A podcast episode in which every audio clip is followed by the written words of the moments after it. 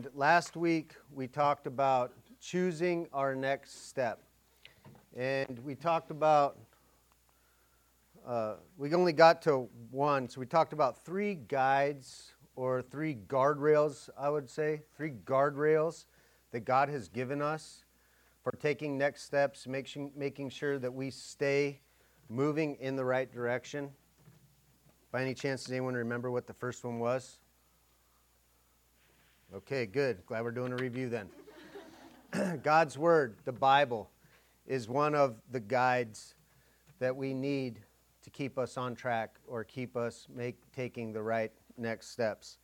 And if you uh, have the notes there, that whole first page is about the Bible, and we filled that in on last week. And so I will go back over those notes for anybody who wasn't here in just a minute. But first, I'd like to share a personal story that I think demonstrates, it's from this week, a, a, a story that I think demonstrates why we need God's guides. And so I, I think it will help uh, nail down the importance of having God's Word as a guide. But I also want to share it with you because you guys are my church family. And I feel like since we're spiritual family, we should share important things that are going on with each other. So I'm going to start this story a ways back, but for the past couple years, I've been putting together some of uh, our family name stuff, the Cantrell crest and the Cantrell meaning and heritage stuff and all that. As a lot of you guys know, I have a brother in prison, right? And so as I was putting that stuff together, I talked to him on the phone. I said, Hey, I want to send out a bunch of the stuff I have to you. And about the same time, Carly's mom had gotten me a DNA test. And so I, so I said, Hey, you want me to send out? I'll send out the DNA test stuff. And this is Tuesday. And he goes, We had different dads. So for 48 years, everything I understood, family wise, heritage wise, name wise, all just got knocked out from underneath me and realized everything was a, lie. And then as I'm kind of reeling, I feel like I actually, it feels like, not physically, but it felt like I got hit in the face with a frying pan. Like I felt like my whole world had been taken and just flipped upside down. Tons of confusion. Uh, I, I don't know I would say confusion was the biggest emotion, but all kinds of other emotions. It was having a really hard time, uh, just even really thinking straight. And so, is uh, as I was thinking about that, you know, even my first thought is like, so how do you process? Like, how do I process this? And let me just say, I'm naturally probably. I don't think of myself as emotionally frail. And I think if you know me, you would say I'm not an emotionally frail person. Um, so when I heard this, I kind of thought, well, my typical response to something like this would be like, what's the big deal? Like, it doesn't change anything, right? I don't really feel that way now, being in this situation. That's usually how I would think. I was like, so, so what's the big deal? It doesn't change anything. Can't, you can't change the facts. And it's, uh, I think, the biggest confusion in it is I understood things to be one way. It's not like I have this big daddy hole in my heart or anything. Uh, but I was just thrown for a major, major loop. And I can't even tell you all the little crossroads and tributaries that my mind went down and has been going down and continues to go down. Uh, so I won't go into all those. But in, in my first thought, and I'm going to be honest with you here, was like, how does someone process this? And I thought, well, I'll just find out, like, how do you process this? I'll look on my phone or whatever. and I thought, that's stupid. I mean, I, immediately I just thought, I thought, how idiotic. Like, really, I'm going to go to Google to handle this? And I thought, I have all kinds of truth on how to process this, process these things. And I have truth that I can stand on that'll keep me solid even in the midst of a, a whirlwind and confusion and chaos. And so, as I've talked about, you know, how, how, so how do I move forward with this? Uh, what, what, does this really mean for me in, in all the details? Uh, how I feel or think or all of those things. I, I told myself, like, I'm not going to look at what the internet says about this stuff. Like, I, I don't really even care. I'm just going to reflect on the things I know from God's Word. And so I jotted down a few things that, that and I've just been kind of, these things have been just cruising through my head on and off all week. And the reality is that my true identity is given to me here. I know my true identity is in Jesus Christ. And that I'm a new man, a new creature, and I am a child of God. Solid, right? I know that where my identity is. It's not in the Cantrell name or the Pasquale or whatever my other name could have been. It's a whole big backstory, too. I'll tell some of the details if you care to know them. Uh, and even that day when I found out, I called my mom, and I feel like God gave me tons of grace and mercy and kindness for her because God's word tells us to be compassionate towards others when they do knuckleheaded wrong things. And I, I know my parents love me, but think they made some bad decisions. But God's word tells me how to handle that when people make bad decisions that affect me in a, in a big way. Uh, realize that, and this was one of my actually one of my first thoughts, and I've, I've thought this even for, for years beyond before this. I have a spiritual family that is solid and no half brothers, no half sisters in here. You guys are full brothers and sisters in Jesus Christ. And so that's just a, a praise God because, and he talks about it in his word over and over about having spiritual family. And so I praise God for the spiritual family. I still have my family, but this is solid. And, and you guys have been more of a family to me most of the past decades than my blood family. So I praise God for that. And I find out about that in here. Uh, God's word tells me about the Father that I am to look up to and whose approval really matters most. And that's my Heavenly Father, for sure. And, and I actually knew that I was a accident before any of this. I knew some of my parents' history. But I also know, according to God's word, Psalm 139, I am no accident in any way, shape, or form. My life, my life story, in no way an accident, even if I wasn't a planned kid. God's word also tells me that it's okay to have emotions and to be confused, but that He wants me to go to Him in prayer with those things. And that I have a, a, a throne of grace that I can go before in my time of need or times of difficulty. So I praise God for that. It's, it's amazing when we begin to look at the, the guide, the guardrails, when your life gets turned upside down, where you're like, so where do I put all this? How do I handle it? How do I move forward? What's my next step? And I'm like, God gave me a perfect example of the things I was talking to you guys about last week. I mean, that, I feel like there's not you, you could maybe have some ideas, or maybe you have, I can think of maybe a couple that would be close, maybe a tie, but really no bigger deception than that after 48 years. Which, by the way, I asked my mom, I said, Were you ever going to tell me? She said, No. So, I love my mom. You guys know my mom. Uh, but in all that fogginess, confusion, nuttiness, because I have God's word, I have stability. I have truth. I don't have to be empty. I don't have to be left wondering. And so we know that God's word is a guide for our life when nothing else seems to make sense. And we're all going to be taking next steps in one way, shape, or form in our life this coming week. And I just want to reiterate God's word will keep you on track. And you know what? If you don't do it God's way, if you don't do life God's way, which is in here, I can promise you your life will derail in one way, shape, or form.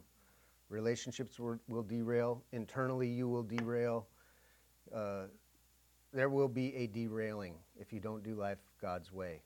So, I just want to give a personal testimony, and I appreciate you guys. I'd appreciate your prayers and all that. You know, I also have freedom. I know because God's word doesn't say you can't find your birth dad. I, I can go do that if, if that's what I choose to do. Um, I can be angry. Bible says not to sin in it, but it says be angry, be angry, but don't sin. I don't want to spend time angry. I'm naturally an angry person anyway, so I've spent enough hours being angry about things in life. um, but I would appreciate your prayers and, and, I appreciate you listening. And I just know if I had a pastor that was kind of had all that stuff going on, I would want to know that. You know, I'd want to know, I wouldn't want just plastic smile on the face and act like everything's fine.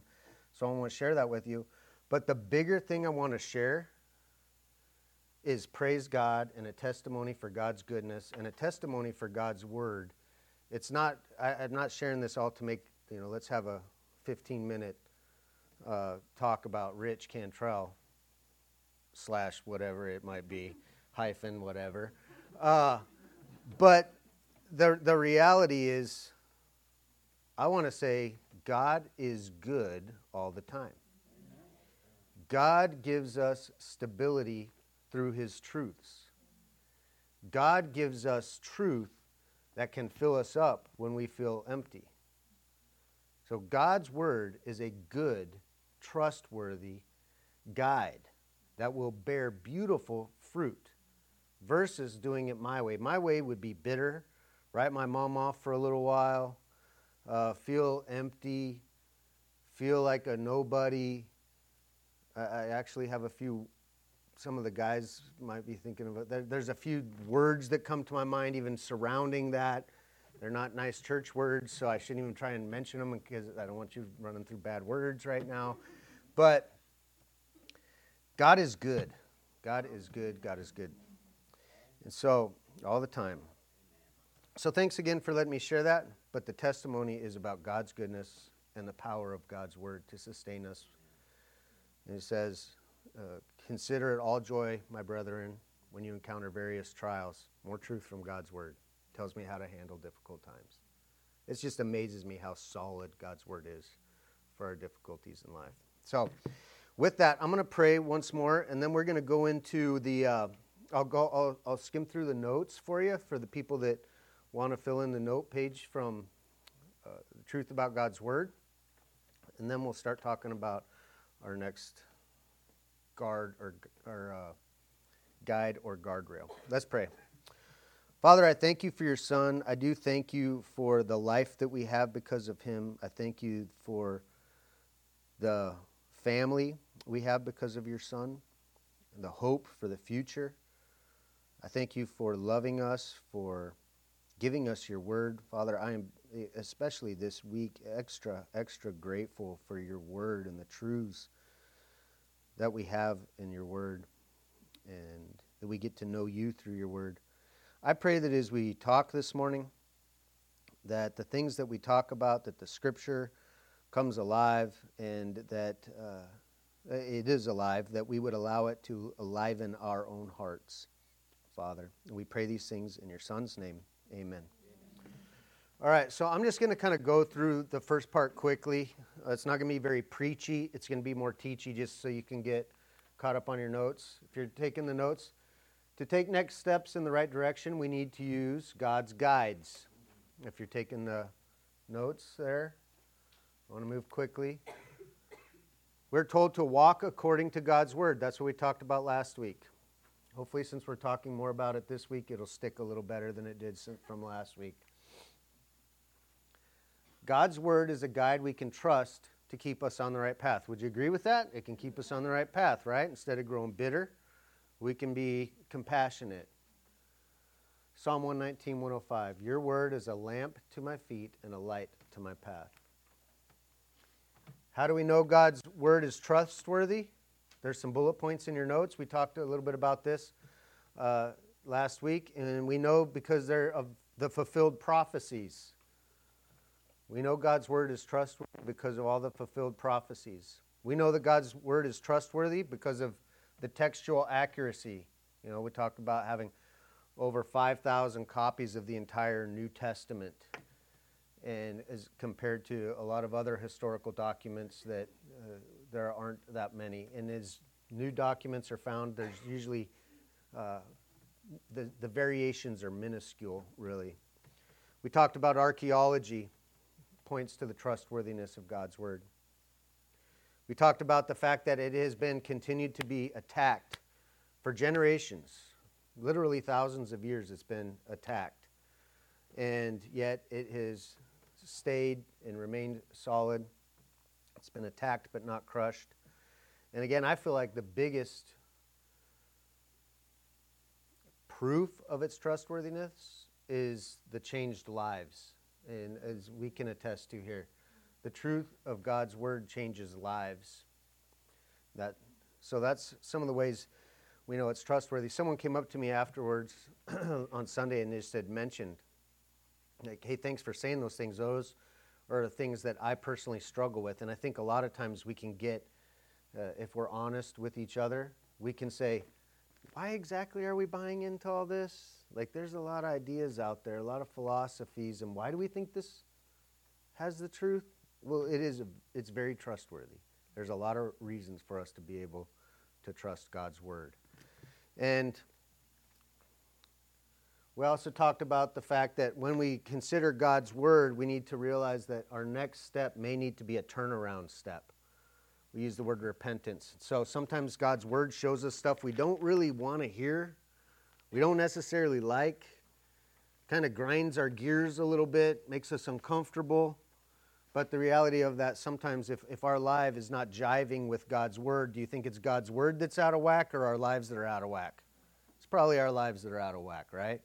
So sometimes your next step, as you're using God's word as a guide, your next step is going to need to be a turnaround step. Should we do that really gradually and slowly? Not according to this scripture. He says, I thought about my ways and I turned my feet to your testimonies.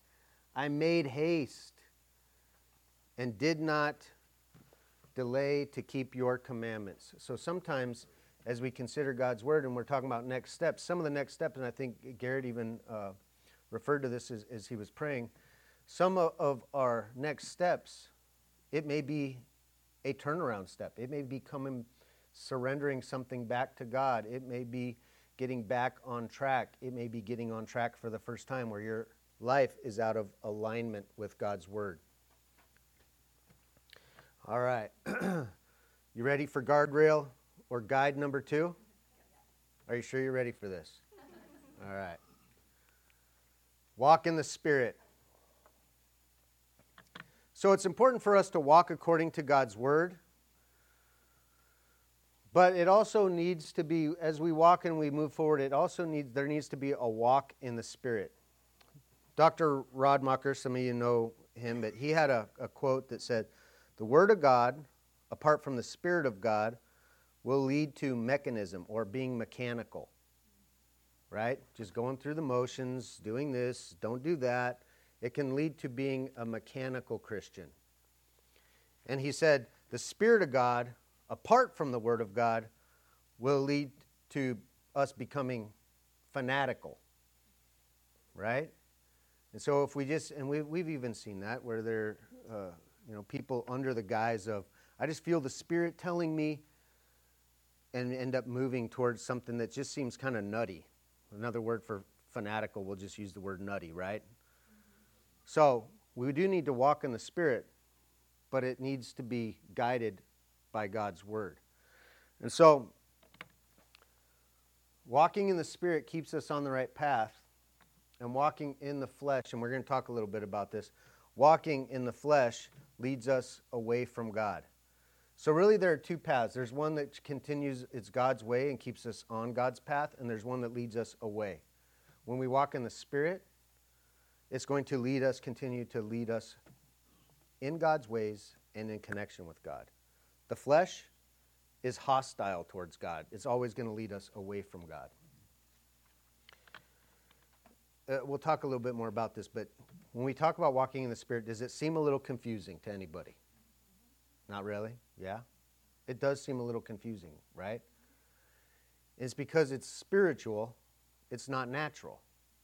Hopefully, we'll be able to clear some of that out as we continue talking. But the reality is, when we talk about walking in the Spirit, it can be confusing because it's something spiritual, it's not something natural.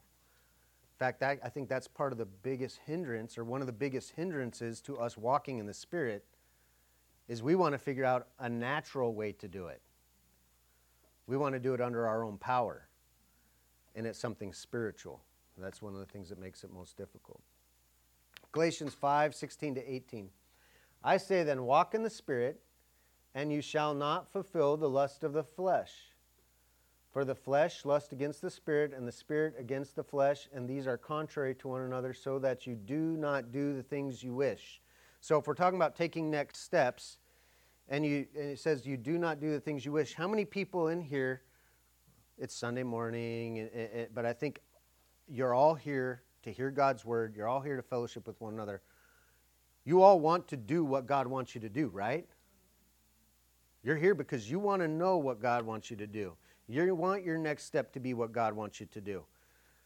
Well, it says, You do not do the things that you wish. You will not walk in God's ways if you walk according to the flesh. Those desires that God has put in your heart to walk in His ways, those desires to be obedient, those desires to quit this and start this, those desires to be more uh, a light for Jesus Christ. These desires we have to become more loving like Jesus Christ will not happen if we walk according to the flesh. Whatever the next step is, maybe God wants you to step into a ministry. Maybe God wants you to step into forgiving somebody. Maybe God wants you to step into trusting Him with your money. Maybe God wants you to step into leading your family. None of those awesome, incredible, good, life changing things will happen if you walk according to the flesh. You know how I know that? God's word says it. That's what I'm putting my money on. God's word. God's word says it. You can have all the best intentions in the world. If you don't walk by the Spirit and you walk according to your flesh, they will not be fulfilled. Will not happen. Romans 8, 5 through 7. For those who live according to the flesh set their mind on the things of the flesh, but those who live according to the Spirit, the things of the Spirit. For to be carnally minded is death, or fleshly minded is death, but to be spiritually minded is life and peace. Because the carnal mind, or fleshly mind, is at enmity, or at odds, or in opposition to God, for it is not subject to the law of God, nor can it be. Uh, nor indeed can it be. So, again, all I'm trying to help us establish here is if you want to walk in God's ways, there's a flesh way, and that will not get you walking in God's ways. And there's a spirit way. He doesn't give a third alternative, a hybrid flesh spirit combo uh, platter. You know, I want something that's kind of a, a weave me these two together. It's a choice flesh or spirit. Here's the big question, right? So, how do we do it? How do we walk according to the Spirit? I'm not sure. um, no, we're gonna we're gonna talk a little bit about this, and, and, let me just give a commercial for Wednesday. We're gonna talk more about this on Wednesday. So if you're still going like, I, I don't get it, uh, what I want to do is just maybe give a couple uh, hints or a couple uh, helpful pointers as they say nowadays, a couple pro tips on walking in the Spirit. And so, one of the things that we need to do to walk in the Spirit, we need to know and walk in the truth. We need to know and walk in the truth, right? John 16, 13 says, well, before we read this, I'm going to give you another verse also. In Scripture, you can see the Spirit and truth are very often in parallel with one another. They're often referred to in the same sentences. They're, they're often matched right up next to each other. Spirit and truth, spirit and truth, spirit and truth, spirit and truth. So if we want a big clue as to what it means to walk in the spirit, one big clue we can take is it means to walk in the truth. That, that makes it a lot more simple right there. It kind of defines it out of this big fogginess of what does it mean to walk in the spirit, and does that just go like, how do I know if this is the spirit or indigestion? Like, I'm not sure what exactly, you know, is this just, uh, you know, my, my wild imagination playing tricks on me? Well, the spirit and truth are always aligned. And so, one way, if you want to walk in the Spirit, you will walk in truth, which you need to, to know the truth, to walk in truth. So it says, however, when he, which by the way, the Spirit is not an it, Spirit is a he, when he, it's a person of God, he, the Spirit of truth, has come, he will guide you into all truth, for he will not speak on his own authority, but whatever he hears, he will speak, and he will tell you the things to come. So he will guide you in all truth. The Spirit and truth are united. Another verse, if you want to write this down, would be Ephesians 6:17. We talk about the armor of God, right? He says, put on salvation as a helmet. And then he says this, and take the sword of the Spirit, which is the Word of God. So if the Spirit, the Holy Spirit, has a sword, What's the Holy Spirit's sword? The Word of God, truth. That's what the Spirit is going to use to guide us. That's what the Spirit is going to use to keep us on the right track, is truth. So we begin to take out some of the fogginess, some of the confusion about what does it mean to walk in the Spirit? Well, it means to walk according to the truth. And so, what does this look like? And I'll even give you an example. Sometimes we see believers that have just been saved, they've just come to Christ. And man, they are excited. They're on fire. And in fact, they're impacting other people more than some of us who've been saved for years. And you're like, but I know tons more than them. I've sat through so many Bible studies. I can quote Bible verses. I know life principles. I've went to seminars. How is this person having such a big impact? I'll tell you why because they're walking in the Spirit, because they're walking according to the truth they know. Some of them, all they know is, I'm forgiven. And they're walking in the truth that I'm forgiven. This is awesome. I'm clean. God's not mad at me anymore. And that impacts is that a spiritual walk? Is that walking in the Spirit? When you see someone living that out, because that's truth, isn't it? Our sins have been forgiven. So if we want to walk in the Spirit, we need to walk in truth. Here's another simple truth know that you're the temple of the living God. This building isn't the temple of God, although it's getting fancier and fancier all the time. And you see that paint job going out there. Still, God Himself has chosen to live inside of us. Walk in that truth. That will have us beginning to walk in the Spirit. So as we begin to walk in the truth we know, did I say walk in the feelings? I don't feel forgiven. You don't know what I do. You don't know how people are looking at me. So and so is holding it over my head. You want to walk in the Spirit, we need to walk in the truth. It's the only way to walk in the Spirit is by walking in the truth. Know the difference between the flesh and the spirit. Here's another helpful thing because a lot of times we can begin to go, I think I'm walking in the spirit. Oh, that anger? That's righteous anger. Oh, my anxiety? That's righteous anxiety. Oh, my. And we begin to, as we can know what happens, what the Spirit produces, and what flesh produces, we can begin to go be like an alarm bell going off in our head. For me, I'll tell you what it is frustration. I immediately know if I'm frustrated, which I spend, it's convicting because I spend more time frustrated uh, than I ever want to spend frustrated, or probably more than your average person spends frustrated. But that's my alarm bell. And, I don't look at it as a bad thing, but it, it ends up being something that where I kind of feel like God's going like, hey, you feel annoyed? You feel frustrated? It's because you're walking in the flesh. Make that right. You don't have to walk around like that. And so, as we know what the Spirit produces and what the flesh produces, we can begin to walk in the Spirit because that alarm bell, it's kind of like someone tapping us and the Holy Spirit tapping us on the shoulder and go, walking in the flesh. Natural man. That's natural rich. Remember? The flesh is natural. If you want to, like, flesh sounds so churchy, carnal sounds so churchy. Really, you know what it is? Self. It's almost the word spelled backwards flesh and self, almost spelled backwards. It's the self life, right?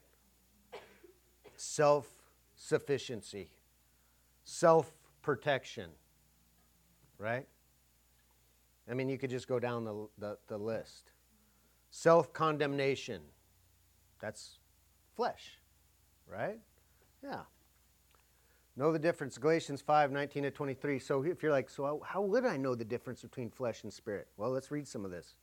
Now, the works of the flesh are evident adultery. So, adultery is being produced in your life, walking in the flesh. Fornication, walking in the flesh. Uncleanness, lewdness, idolatry, sorcery, hatred. Ooh, there's one maybe we would struggle with. Contentions, yikes.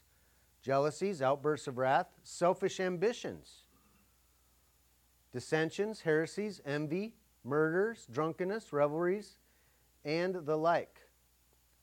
Stuff like that will let you know if you're walking in the flesh. So, if we want to walk in the Spirit, we need to know the difference and, and begin to go, aha, this is fleshy stuff here. This is carnal stuff. This is natural stuff. This is selfish stuff.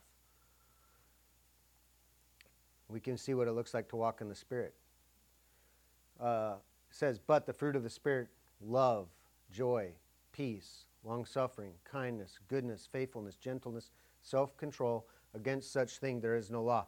So let me just make a, a, a, disclaimer here. What he's not saying is go make yourself be loving. Fruit is produced, right? Fruit is produced on a branch. That's where it is produced. Fruit is produced in us. But branches don't produce fruit. Is it scripture says the vine produces the fruit. These things come from god. Love comes from god. The peace comes from god. The joy comes from god. It's not for i gotta be loving. Try that. You'll be more annoyed than anything else. Anybody ever try that i just need to be calm just, get, I just need to calm down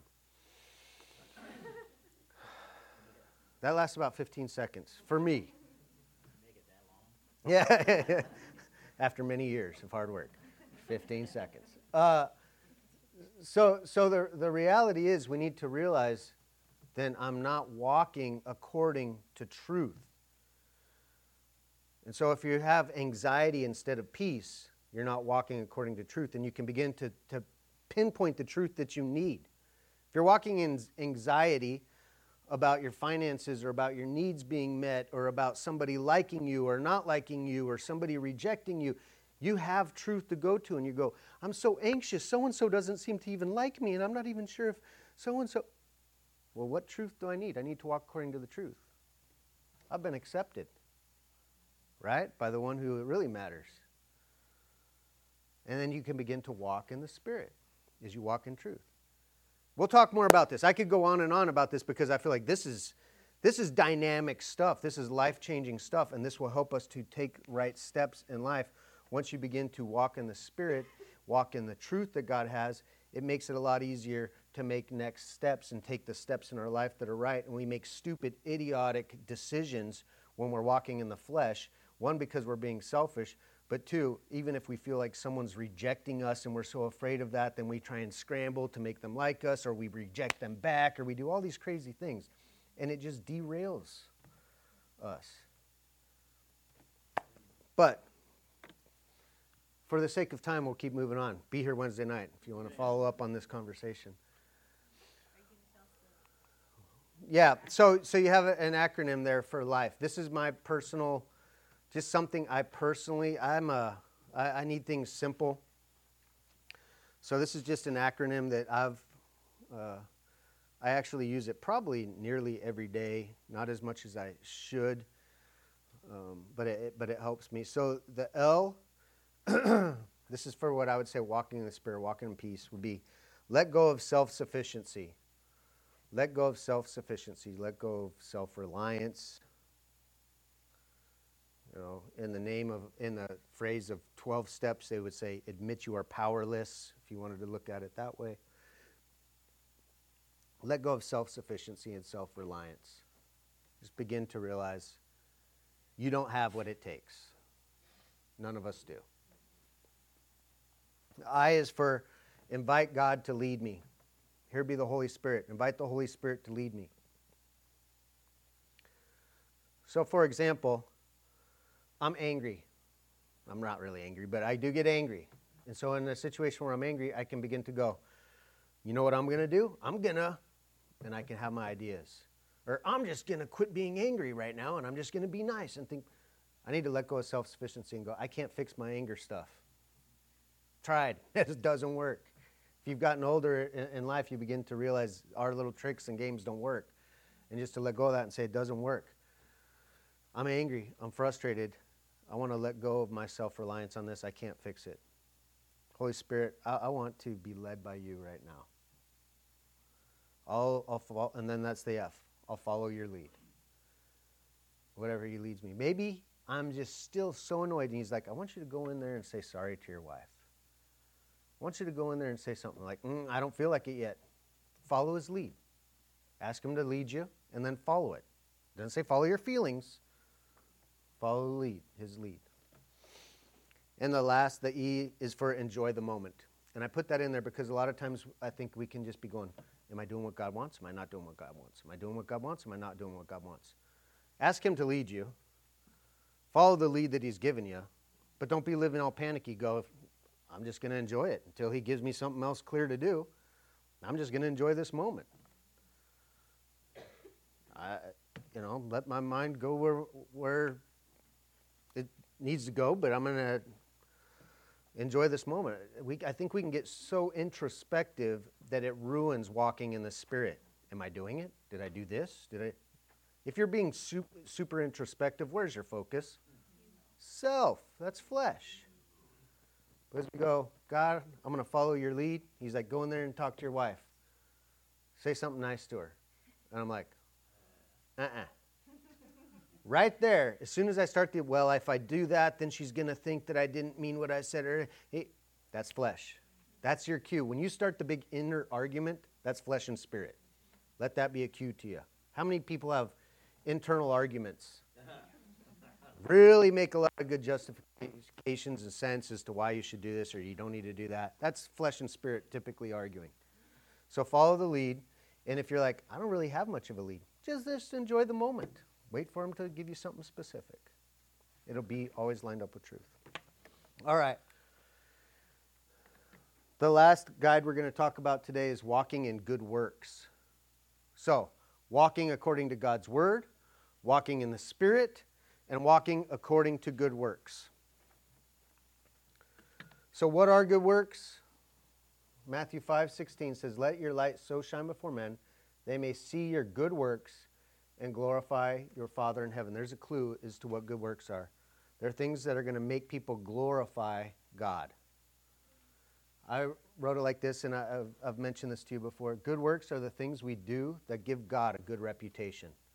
Does me yelling at somebody on the freeway give God a good reputation? Does, does me being fretful and anxious about money stuff give God a good reputation?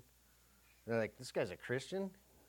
He's, he's, he's more uh, wound up about finances than half the people we work with. That doesn't give God a good reputation, does it? Being kind to a disruptive or irritating neighbor, does that give God a good reputation? Yeah.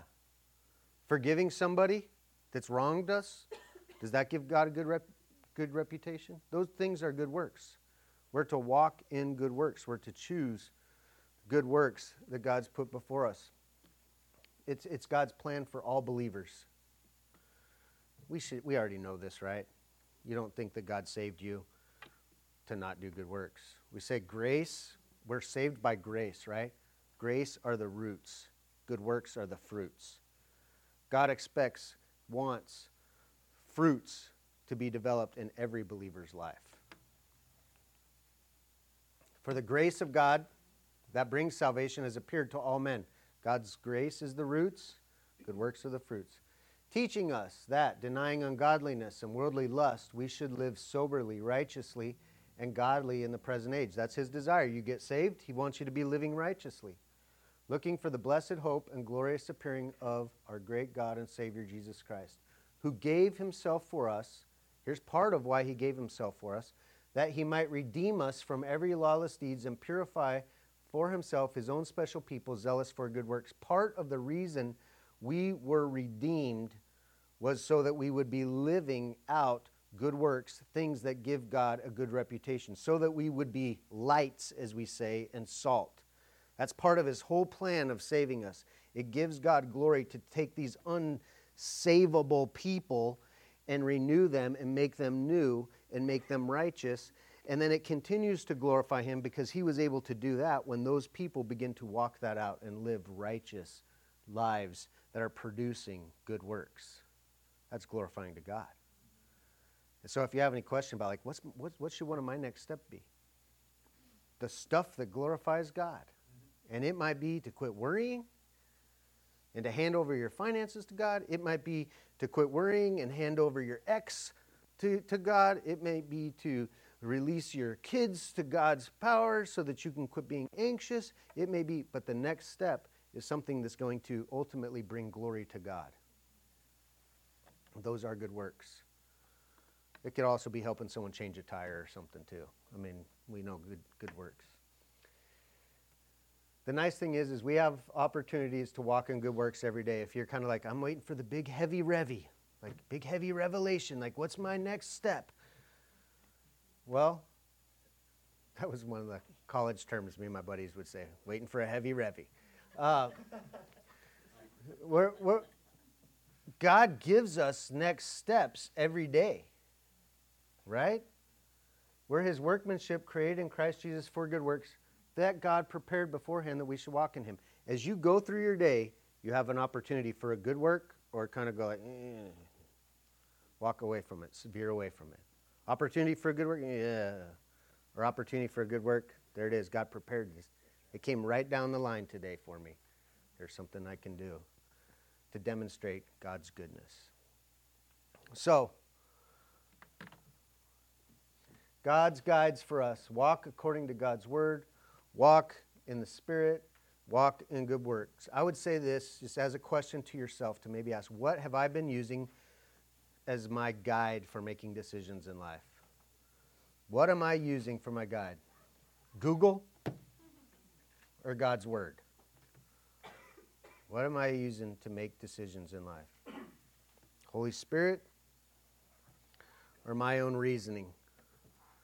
And really, the reality of walking in this whole new and righteous God's way is all possible because of Jesus Christ. It's not because we are awesome people in and of ourselves.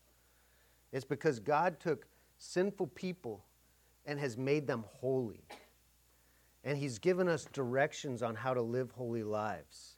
It's all possible because of what Jesus Christ has done for us. That is good news.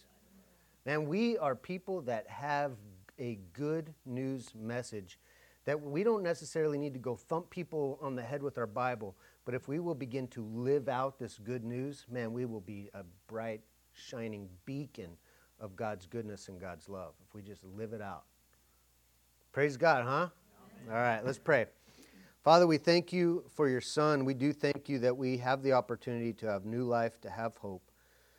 We thank you for the guides that you put in our life. We thank you for your word. We thank you for the Holy Spirit. Please help us to be uh, mindful of truth and sensitive to Him, the Holy Spirit. And Father, we pray that you would also make clear the good works that we have in front of us every day, that you would just make it clear that this is an opportunity for a good work, and that we would say yes. I thank you for this congregation. I thank you for your patience with us. I thank you for your love. Thank you for your forgiveness. I thank you for the righteousness that you've bestowed on us, the holiness that you've given us. We don't deserve it. We pray these things in your Son's name. Amen.